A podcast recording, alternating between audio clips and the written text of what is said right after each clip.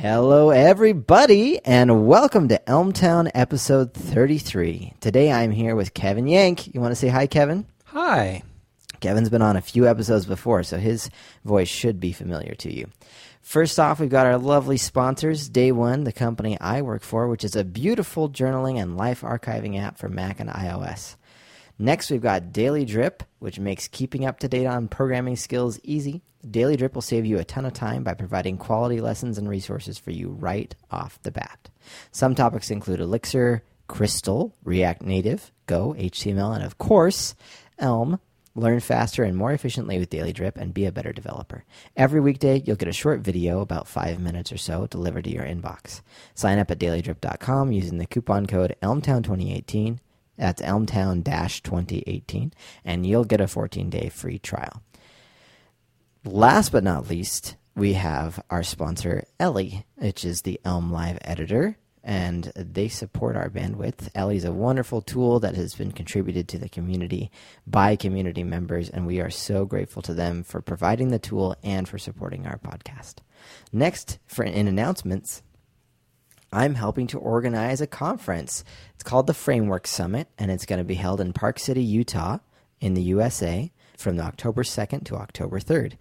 We have finished the talk selection process. I don't know if speakers have been notified yet, but um, we did have an open call for papers, and we did get some pretty awesome submissions. The purpose of the Framework Summit is going to be that attendees will get the opportunity to learn a lot about in a constructive way about some of the main different approaches to front-end development in these modern days and be able to make an educated decision about what's going to be the best fit for their team.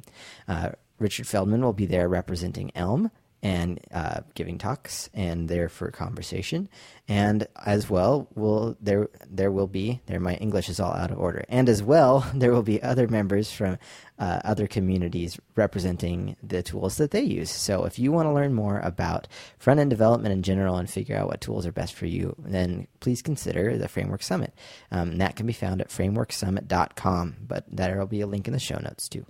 Big that thanks sounds, to, uh, if you don't mind my saying, uh, yeah, Murphy, great, that great. sounds like a really valuable event. I know as someone who hires a lot of front-end engineers, one of the things we look for in engineers is people who can uh, make choices about their tools beyond just like, what am I already comfortable with? And so exposing yourself to, to other other options is is one great way to build your value as a as a, as a front-ender in the industry. Totally agree. And I think one of the reasons we put it on too is because we understand that there are many good ideas in the front-end development space, and some will fit people's needs and uh, wants and style better than others. And uh, I, we've people have joked before about like a a framework throwdown where the frameworks come together and they fight for who's best kind of thing. And I think that's kind of a pretty, a really destructive attitude because um, I, I don't think there needs to be a showdown because these are all good tools, um, mm-hmm. bad, bad in some ways and good in other ways, depending on what your, what the goal is that you're trying to achieve. And so, um, yeah, I'm glad to be part of fostering a space where people can come and see the value in each other's work. Uh, and, and we're hoping to kind of reduce the, the fear of missing out. Because I feel like a, for especially for a lot of new engineers, the process of picking a tool is driven a lot by this fear of like, what if I pick the wrong thing and I'm learning the thing that nobody else is? And like, I don't want to be the person stuck out in the rain when everyone else is having a party inside with tool X, you know, yeah. that kind of thing. Um, so maybe by doing this, uh, this will give conference attendees a concept of the people around the tools as well, so that, you know, if, if it turns out that they have an affinity for Vue or for Elm or, or whatever it be, that they um, can find other people who are also using that and realize that it's it's really a, a choice based on what they need and not so much shouldn't be a choice based on a fear factor kind of thing. Sweet. Or a hype factor even. Yeah. So thanks for cutting me cutting me off and adding that comment. I appreciate it. Now I'll go. Thank, big thanks to Joel Clermont and the Milwaukee Functional Programming User Group for sponsoring our recording tool. Thanks, Joel. We really appreciate it. Now let's get into the meat of the show. So Kevin is on here with me today because I have a very special announcement. Everybody, Kevin is going to be your new host from this point forward. Wow. That's Murphy, I didn't quite believe it until you just said it. Uh, that's a big announcement. And so let, let's talk a little bit about why that is. Um, first of all, Kevin, I I came to the point recently where I, I felt like I needed to hand over Elm Town for various reasons, and we'll talk about some of those reasons in a minute. But yeah. I thought about you right away because you've been on the show multiple times in the past. I really think you have a good podcasting presence. I think you understand it well. I like the way that you talk and, and the way that you structure your thoughts. I think it's good for listeners. Um, I think you have a good way of presenting yourself and your thoughts. That's you flatter me, sir. Here, the funny thing is, I'm saying that. And I like, want to say, I want to say right off the bat here, there is no bigger fan of the current version of the Elm Town podcast than me. Just like many of our listeners, I have listened to every episode, and I have my favorites that I recommend to other people on a regular basis. Um, I, I, if there is any fear out there that I'm, I'm about to destroy what you like about Elm Town, trust me, I'm going to change as little as possible.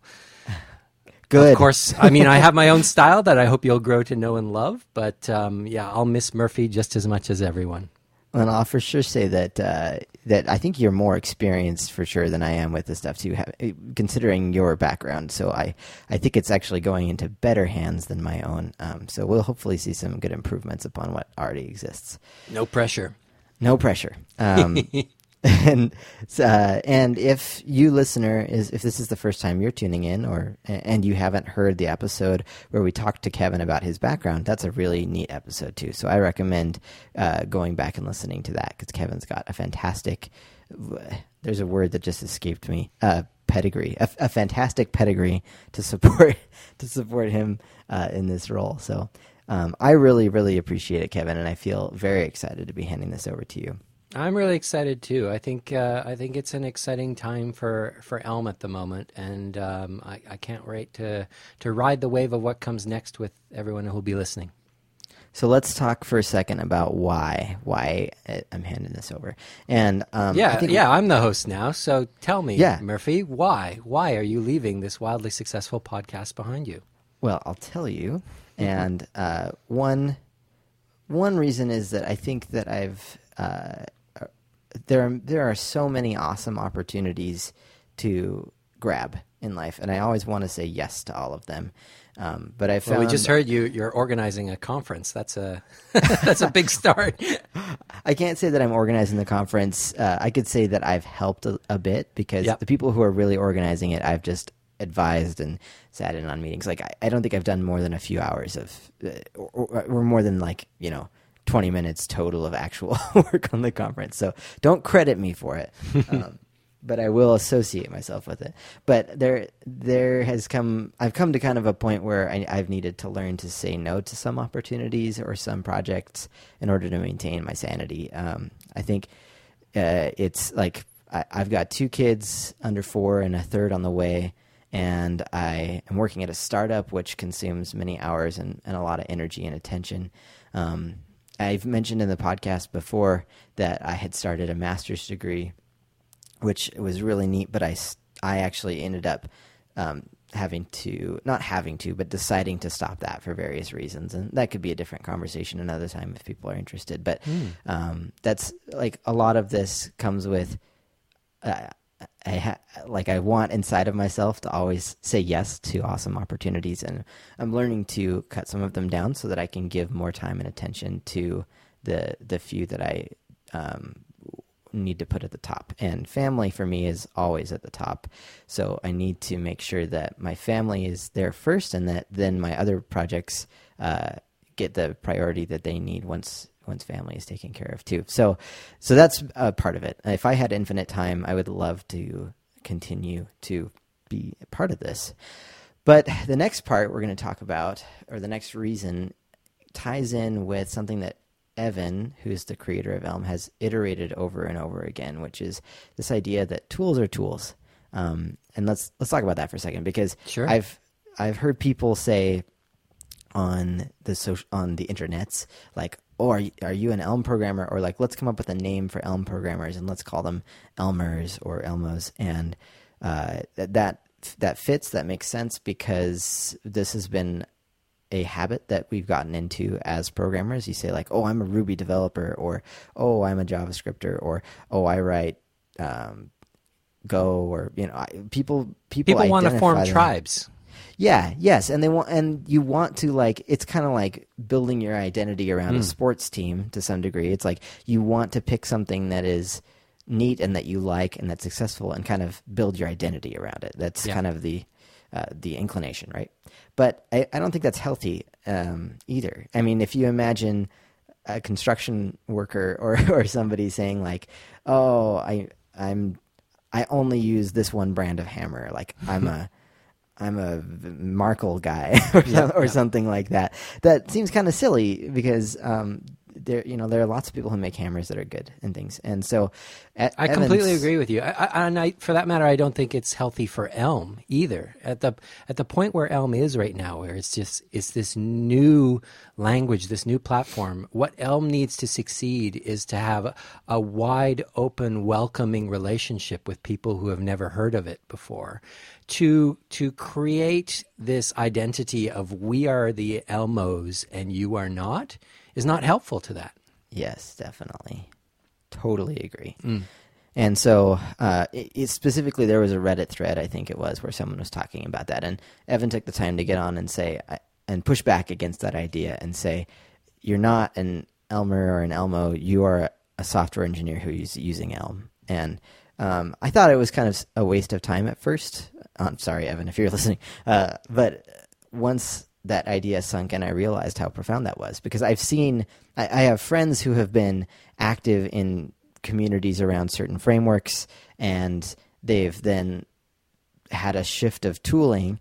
And once that happened, there was this big social fallout and like a lot of venom and just a lot of really unnecessary drama. Hmm. Um, because it was like people had built identities around that community and stuff. Um, and, uh, and they felt like it was a slight to them when, when this person did a tooling shift. And, um, and I don't think that's good for the community at all. So, uh, and, and so that sunk into me that when Evan said, oh, you're just a programmer who's using Elm, I was like, wow, that's, that's very true. We're just all software engineers. And what the thing that should be mattering most to us is that we're getting our, our jobs done and that we're building our products with in the best ways that we can. And Evan's o- object is to build a tool that is the best way to build your product. Um, so what does this have to do with you leaving the podcast? Yeah. So, so the thing that this has to do with me leaving the podcast is that I've been spending a lot of time with other, with other tools recently as well. So we've been spending a whole lot of time at work using Reason, um, on the server side. I was initially experimenting with Reason as a way to write JavaScript and then using Elm as well. And then uh, we experimented with it more.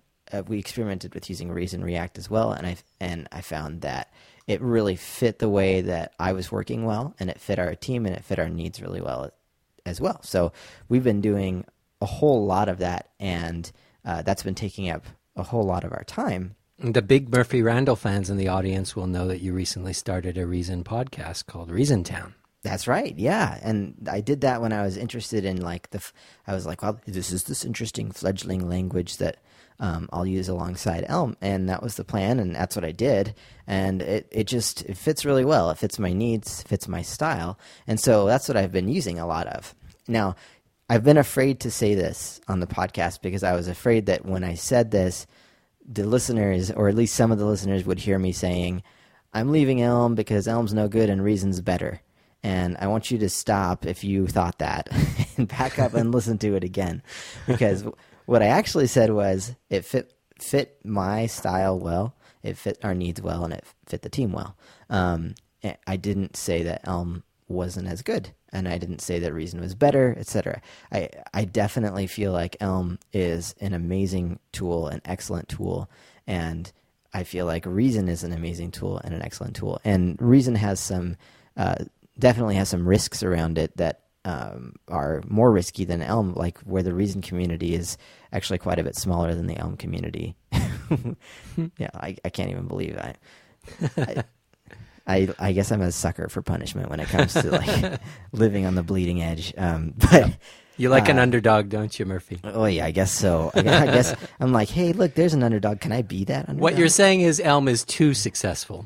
Yeah, Elm's just made the big time. I need to move along, guys. Look, I so, want to back up what you were saying, uh, Murphy, because at Culture Amp, where I work, we have uh, we have done some experimental projects with Reason as well. And, and um, if you... If you happen to be watching the, the Reason community, for example, you might have caught one of our engineers speaking at ReasonConf just uh, just in the past uh, couple of months.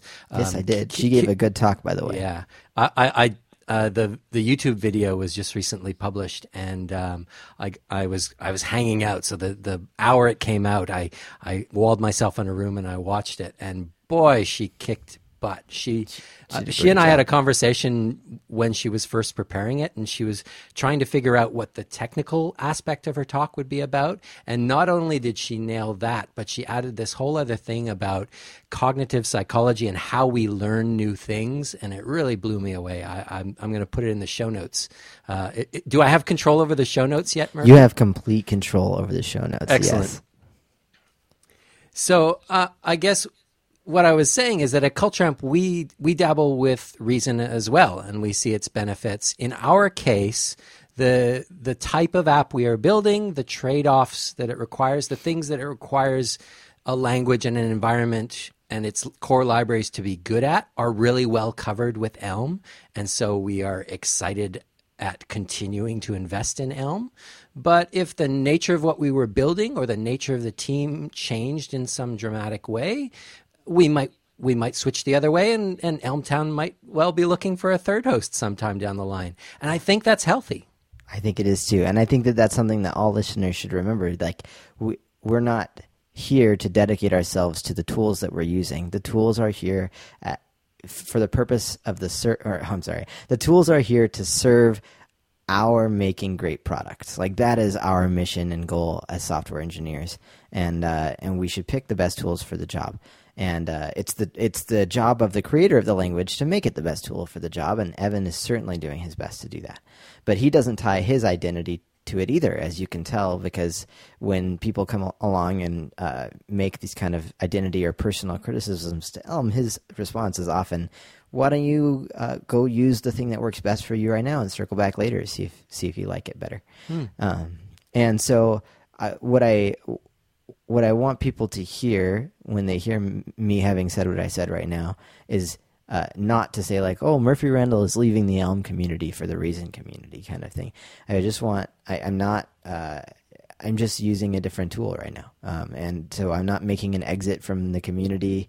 I mean, I, I probably, I, I probably won't spend time on Slack for Elm if I'm not using Elm much, uh, but I'm always open to, to talk to people and help where I can. And, Uh, and I I definitely recommend Elm as an amazing tool, as I do with Reason. And so I'm I'm just trying to find the best tool for the job uh, and for me. And so just one more question before we close off this topic. Yeah. If people if people love their Murphy Randall, where can they get their Murphy Randall fix? There, great question. They can currently get their Murphy Randall fix at the Reason Town podcast. Yep. But, you know, tell me, this is something that I, I'd be interested to know if listeners would be interested in this. Um, both of the podcasts that I've done so far have been centered around a specific language, but I have been in, interested in playing with the idea of starting a podcast about... yeah, I know, here I go. Other opportunities again. But it, being a... software engineer for a tech startup is a different job than being a software engineer for a large company where you're on the payroll and you're just, you know, doing your job. Mm. And uh, it comes with a unique set of challenges, especially when it comes to being flexible or just, you know, dealing with uh, lots of different kinds of challenges. And uh, I deal with those a lot at my job. So I was c- kind of playing with the idea of starting a podcast, not about a language, but about being an engineer at a tech startup.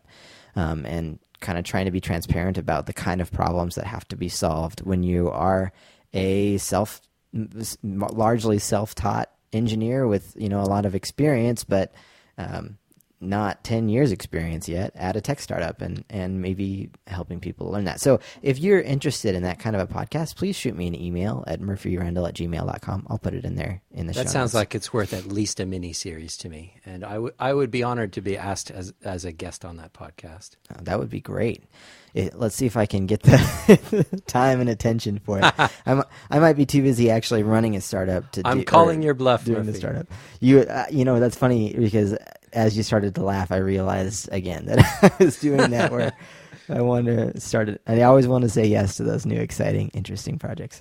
But so before in, we let you go, hand. there was there was uh, there was a topic that you wanted to drill into a bit more deeply uh, um, in Elm that w- you've talked about before. Yes. Yeah, that topic is ports. ElmConf twenty seventeen, I went and I talked about ports. There's a talk called The Importance of Ports, and I wanted to cover it on the podcast because I never covered it on the podcast. But and the reason I, I gave the talk in twenty seventeen is because I think it's I think ports are a wildly misunderstood concept in Elm, and uh, with a few simple mental adjustments, they can get back in order. Sorry, go ahead and say what you were going to say, Kevin. And and we. Uh... The Elm Town podcast has covered ports once before. That you had uh, you had Evan on to talk about the history of ports on episode thirteen. I, I just recently re-listened to it. It was a really good episode. Everything in it is still completely relevant today. And um, having watched that and your your ElmConf talk, it felt to me like the two were linked. That it was a, it was around the same set of problems that you were looking to solve. Is that right? Yes. In fact, you know what's kind of funny and embarrassing about podcasts is if you listen to all of Elm Town, you can hear me being stupid at the beginning and getting a little less stupid as time goes on. We and call that having the courage to be vulnerable. At I, I guess that's. I, I encourage it. Well, yeah, it's it's a it's pretty embarrassing for me to listen to early episodes, so I just leave them out there and, and I try to like pretend they don't exist. But same Look, thing with Stack Overflow. I don't know if I, you've ever gone. I, I mean, I'm a. I've been. I've been writing Elm for over a year now, nearly two years, in fact. And just listening to that episode again today, most of the questions you asked were questions that I was thinking as a listener, even now. Oh, good. Okay. Well, so yeah, on that episode, I had all these questions for Evan about how ports work, and then he he really enlightened me um, and taught me how they should work, and. Uh, I later gave him feedback that that's not really the understanding that the current documentation brings. Um, and so that I think that's on the plans to really modify the docs and change those up. But that's, that's what spawned me into giving this um, talk at ElmConf was I wanted to give a talk that would be really useful to people. And I, I thought that ports were wildly misunderstood. So let's, do you want to quickly go over what the talk said, do you think? Yeah, yeah. Fill us in. Okay, well, here's the the fallacy that I see happening all the time around ports, or I see happening all the time, is that uh, people oh, – oh, first, okay, if, if you're new to Elm, ports – a port is the name for the way that Elm interfaces with the outside world. And other languages might call that an F F I, or a foreign function interface. The way Elm does it is through this mechanism called a port, and it's – It's not what you would expect, right? So in a language like Reason or in a language, let's say like, let's say you're using Python, right? Um, and you want to write a library in C. Python gives you a way to call C functions from within Python. That's what a foreign function interface is. And many compiled JavaScript languages like PureScript or like, uh, like Reason, they offer a way to call JavaScript functions from within their language using an F F I. But Elm's is a little different because there is no F F I. There's no foreign function interface where you can reach out from Elm and call a JavaScript function uh, per se. What you can do is use Elm's built-in mechanism for communicating with JavaScript through ports, where you communicate back and forth between JavaScript by sending messages uh, in each direction. Mm-hmm. So The first the first fallacy I see is that people want to use ports to wrap JavaScript libraries as if they are wrapping each function in the JavaScript library, like it's a foreign function interface. Mm-hmm. So, for example, if I were going to use the moment library, people want to use ports to say, well, I'm, I'm going to wrap moment, and like there's this function in the moment library that like says new date or something like that, or like get year, right? So they'll make a port that says get year, and then you like send the call out to moment, get year, and you get the information back, and that's just not how you're gonna. You're it's, gonna have it's a, a world natural of pain progression. If you if Elm if Elm if you need to do something that Elm can't do for you, and you've got a JavaScript library that can do it, the natural question is, how do I invoke that piece of JavaScript? And the shortest answer to that is use ports. And if you've never done it before, you go and you go to the docs and you say, okay, here's how I write a port. Um, I will write a port that will call my JavaScript function, and then you immediately ask, well, where do I get a return value? Exactly right. And and then you realize that there's no return value, because what happens is when you're sending a value into a port, what you do is you actually hand a value to a port and you get back a command to be run by the runtime. So it's asynchronous, right?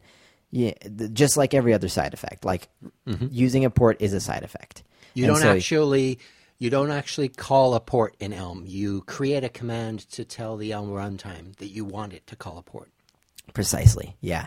Yes. So like a port is a special function that when you hand values to it, it gives you back a command. And yep. um, and then an incoming port is a subscription. So it's using the normal old Elm runtime. And so that – but here's here's the interesting thing is like – so once you start to realize that ports are asynchronous, then – as a web developer, the next logical jump that I see people make, including myself, is to say, "Oh, well, if I if it's if it's asynchronous, then using a port must be like making an H T T P call. Like I expect to have this promise style mm-hmm. interface where mm-hmm. I call a port, I get back a promise, and when it's done, I'll get the result, right?" And this is the problem is that the docs lead people into believing this, because the docs, in the interest of being simple, they use an example that says like uh, spell check this word. So there's a port where you can pass a word into the port, and then it asynchronously does a spell check, and it in the incoming port it passes back the spell corrected version of the word, mm-hmm. um, which makes it appear that there's this request response relationship mm-hmm. where you can send out a request on a port and then wait and get a response that corresponds to your request. But also the, the, the A P I in Elm for making H T T P requests looks pretty similar at first glance. Yeah, because it also produces a command, right? Yeah. Yeah. But the the uh, there is no such concept with ports currently, because ports are very they're very basic. And in the ElmConf talk, I introduced this idea that the Elm ports are loosely based on what's called the actor model. So this is a design pattern. The actor model is for distributed systems. And uh, that's the conceptual lines that get drawn around Elm are that Elm and JavaScript should kind of behave like a distributed system, where Elm and JavaScript are these separate worlds, and they, they talk like they don't need to uh, worry about sharing memory or anything like that. So so the actor model is a great solution to uh, high concur- highly concurrent distributed systems, and that's mm-hmm. JavaScript and Elm fit well into that model. So naturally, the ports model follows the kind of communication model that these distributed concurrent systems use, which is message passing. That's the that's the most simple way to say it. That uh, Elm is an actor in this actor model, which means it's it's its own entity, and that JavaScript is another actor, a different entity, and that they pass messages back and forth. And the nature of the go ahead. The engineer at Culture Amp, uh, Marcos Matos, who first introduced Elm to us at this company, this, in fact, is his favorite thing about Elm. He says, like, unlike every other language that is trying to build a better JavaScript, um, he, he, he appreciates that Elm treats JavaScript as a whole other world that you communicate with at a distance, and thereby avoid all of the uncertainty, uncertainty that comes with that world. Um, and uh, he actually gave a talk about the actor model at RubyConf Australia twenty seventeen. It's it's told from a back-end perspective. Uh, the talk's called Actors in Ruby, Why Let Elixir Have All the Fun? But oh, it nice. does a really good job of explaining the model, where it came from, its history, and why it's powerful today. And um, for him, it is one of the biggest differences between Elm and uh, other languages that play in the same part of the stack. And um, it is definitely a trade-off, but he really values, especially for the type of app that we're building, the the upsides of that trade-off. so that is that is definitely uh, like I think some people might view it as, oh no, Elm stinks because it doesn't have easy F F I. But like you're saying, if you know the design of the of the of the interaction model and the reason it's designed that way, you could see the great power that mm. is in it that, yep. that accompanies the inconvenience. So, um, so yeah, so these messages, they get sent back and forth currently. Um, and I say currently because as I, the conversation I've heard around this is like, well, ports aren't necessarily done. Like they might change and mm-hmm. become more feature rich in the future. But currently it's very basic in that, uh, the, you can just send values out through a port and receive values. There's no, the, the system doesn't do any automatic managing of saying, okay, you sent a, you sent a message out f- through the port and now I'm going to bring a response in later. Like it's completely hands off. And here are the rules. You can send out one message, zero messages, or infinity messages. And you can receive one message, zero message, or infinity messages. Mm-hmm. And they are never connected with one another yeah. by the system. Like that's, th- this is where I see people get hung up the most.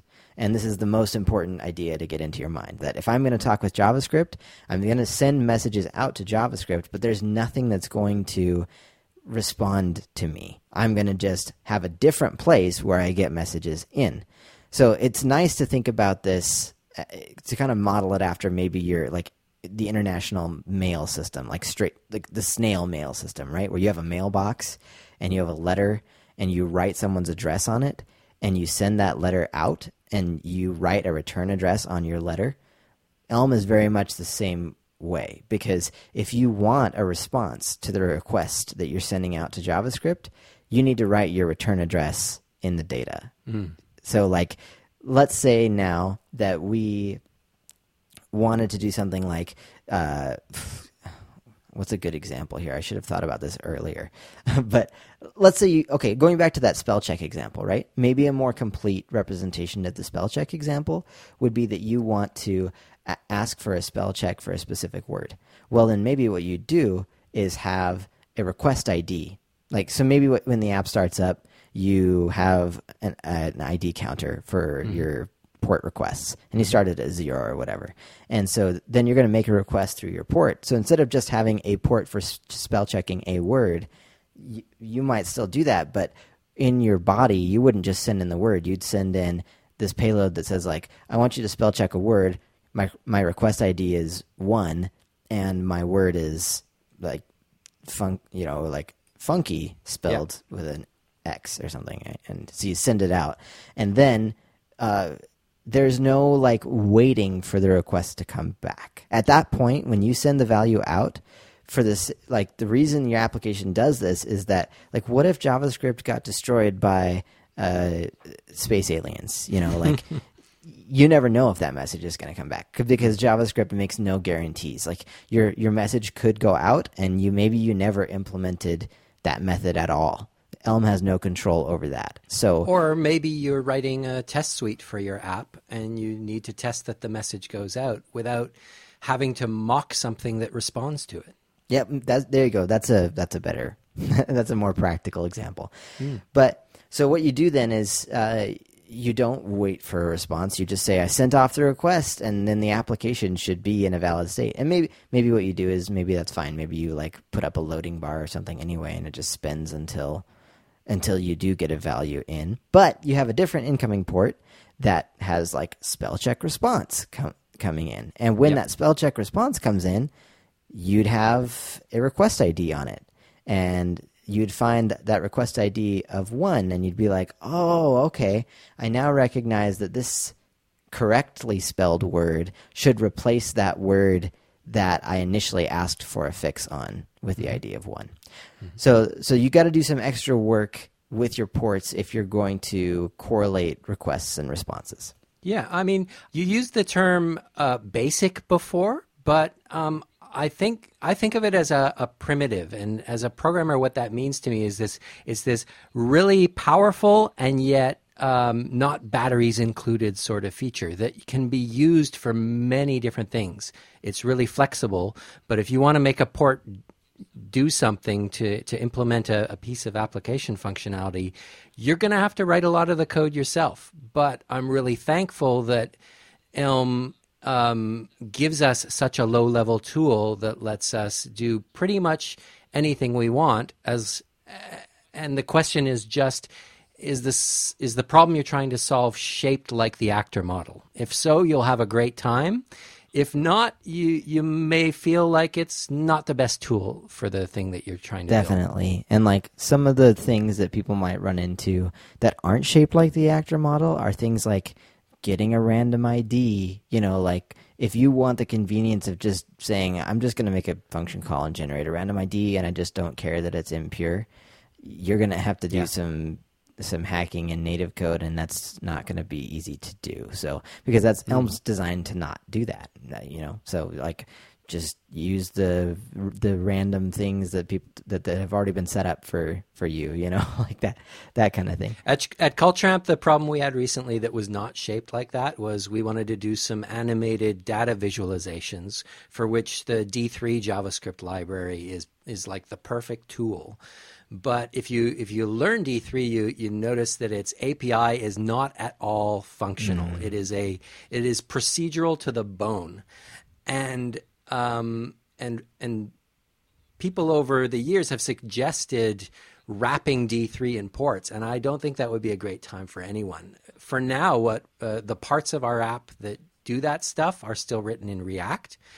And going forward, we we we might expect to wrap those parts of our app in web components so that D three and maybe React and, and whatever whatever other tools are great at solving those problems can live in a little bubble uh, in a rectangle in the page, do their thing, and Elm can render them as a custom element. Absolutely. That's exactly the workaround that I would have recommended, was putting them in a web component and then...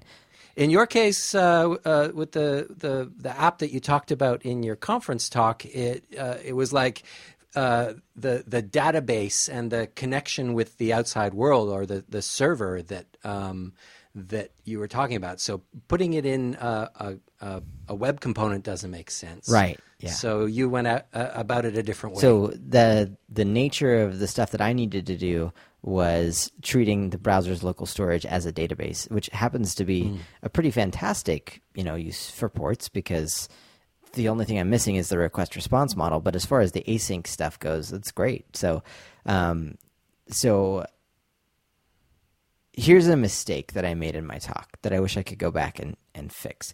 When, when right. I gave the talk, I talked about these different problems I ran into. Um, but then I, I didn't clearly separate The I presented two ideas for working and making ports better, for working with ports and making them better. And I didn't clearly separate the concept of, like, first you have to understand ports, and first you have mm. to understand, like, that you need to provide valuable data through ports, from the next concept, which is like, here's a structured pattern for how you might use a port. So I, I conflated those two things, and I think it ended up being confusing. Um, and I'm going to give credit to DerpBot on Reddit for pointing that out uh, in the Reddit comments. That was helpful. It was good criticism, and I, I appreciate that being explained explicitly. So so how how would you separate those two concepts? Yeah, okay. So so the other thing I did, uh, the other thing that I suggested, oh. which since I haven't explained the second concept yet, here it comes. The other thing I recommended was for your whole Elm app, just use one port pair. Just use one incoming port and one outgoing port. Uh, and so this is also something that I wish I had caveated, because the reason I said that was send rich data through one port instead of trying to send piecemeal data through lots of little ports. Um, uh, okay. But since then, people have contacted me and said, like, I really liked your talk, but, like, I, I'm, I've been trying to, like, jam all my data into one port, and I, I don't know, like, is it okay to not use just one port? And I'm like, oh, I feel silly. You should use the number of ports that make sense for the data that you're sending through them. Like, in the case that they, yeah. they'd be like, well, I'm I'm trying to just use one port, but I have, like, you know, this whole section of work I'm trying to get done, and then this other section, and then this other section, and I'm jamming them into one port. And I, and so what I would have said instead is like, well, okay, just like make port divisions where it makes sense.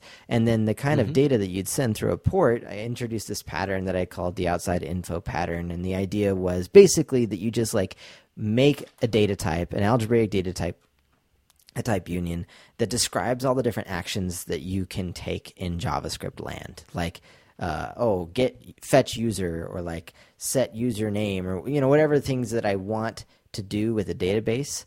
Instead of wrapping the database library in ports, I make this declarative language where I describe the kinds of things that Elm can ask JavaScript to do.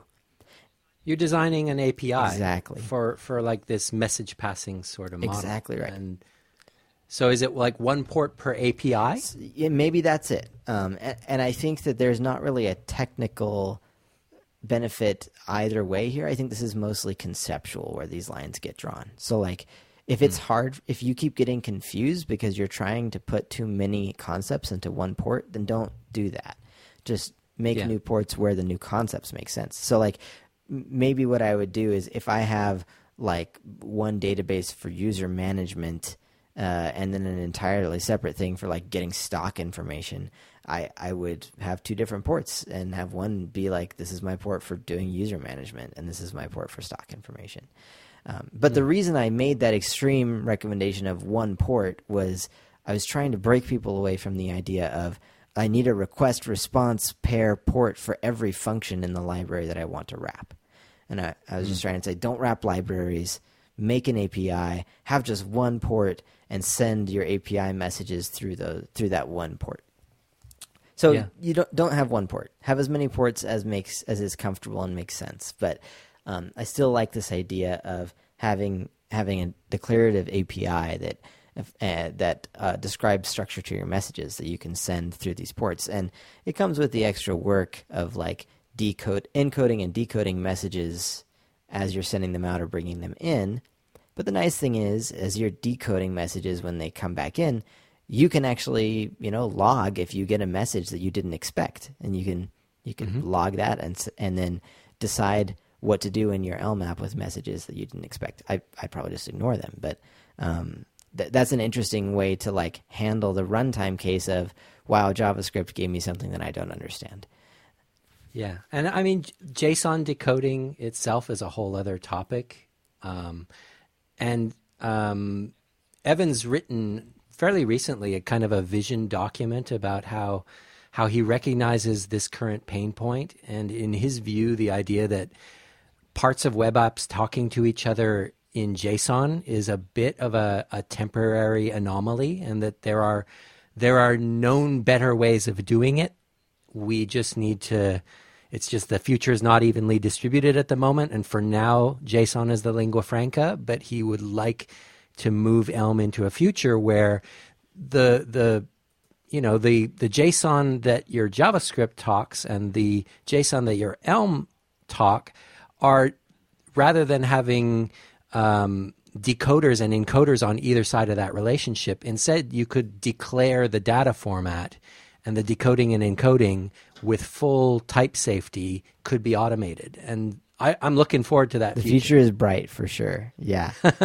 um, though I will put in a plug for JSON decoding.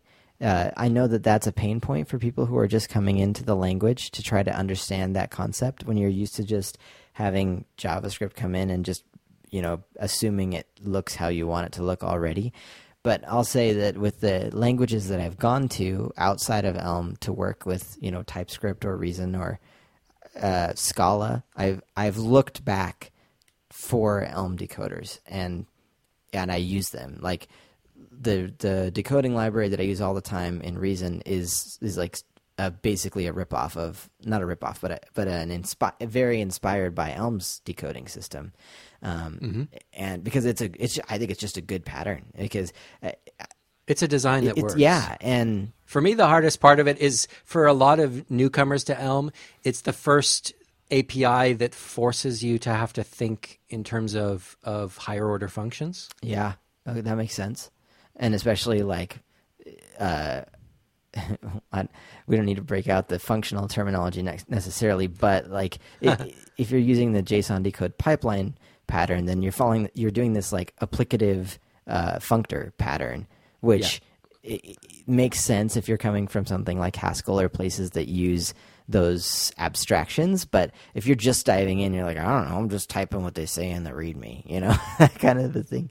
Um, But it really is quite an elegant and beautiful thing once it once it makes sense, and, and that yep. composition, yeah, the higher order composition is uh, can be a, a, definitely a new concept, but it's just beautiful. And um, Scala's Scala's stuff is not inspired by Elm, but uh, the way Scala handles JSON is can be a, a very much like Elm decoders, and so this this is a pattern that I've seen and pursued in multiple other languages as well. So I. I'm just going to put a plug there for people who are grumpy about Elm decoders. I think that if you give them the time of day, you'll end up loving them and reaching for them when they when you don't have them in other languages. There's a great resource. Uh, have I got the title right? The the Elm the JSON Decoder Survival Guide, something I like that? I think that's right. Yes. Mm. I'll I'll make sure there's a link in the okay, show notes. Okay, great. Yeah, and we've had the author of that on the show several times too. At the very beginning uh, of of the show. So I think that mostly wrapped up my fixes to what I was saying about ports. And I, I hope that people kind of start to get it and, and that it clicks, the, the benefits of the of the ports design clicks with them. Because certainly it's mm. going to be painful if your problem doesn't look like a port.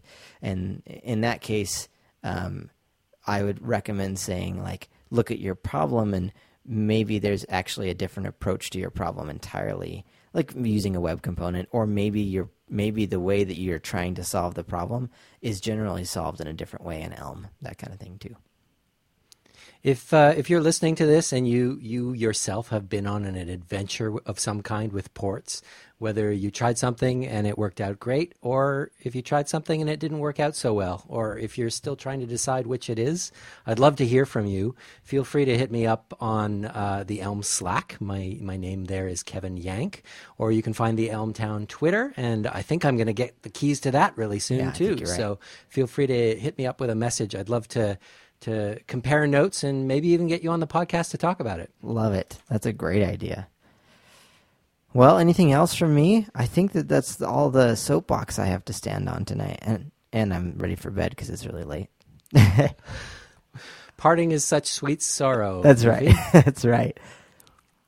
I'm I'm going to make a bold prediction that the Elm Town podcast has not heard the last of your dulcet tones, and we'll find an excuse to get you on here before too long. Oh, I hope that's the case. I'd love to be back on. I'd love to be... Uh, still around, and I'm always just a message away as well, so people can reach me on Twitter, Sploding Socks, or um, uh, just search Google, and I'm sure there's a way you can contact me, and I'm glad to respond if if you need help. Well, this has been a dramatic episode of the Elm Town podcast, but trust me, um, l- life is good in this town, and uh, I, I, I look forward to spending lots of time with you in it.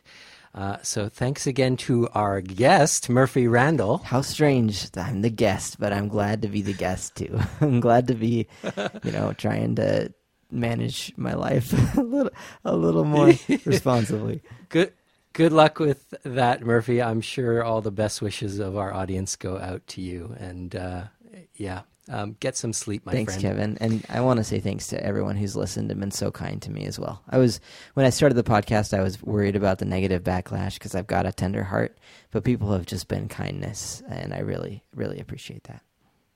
Yeah, well, I, I would not have been so quick to say yes if that wasn't the case. So um, thank you from me as well as the newcomer. Uh, and thanks to for Fergus Micklejohn, who edits every episode of this podcast. He's made you sound great, Murphy. I hope he can do the same for me. Well, you sound great without any edits, so I'm sure it'll be easy. Oh, thanks, shucks. Everybody.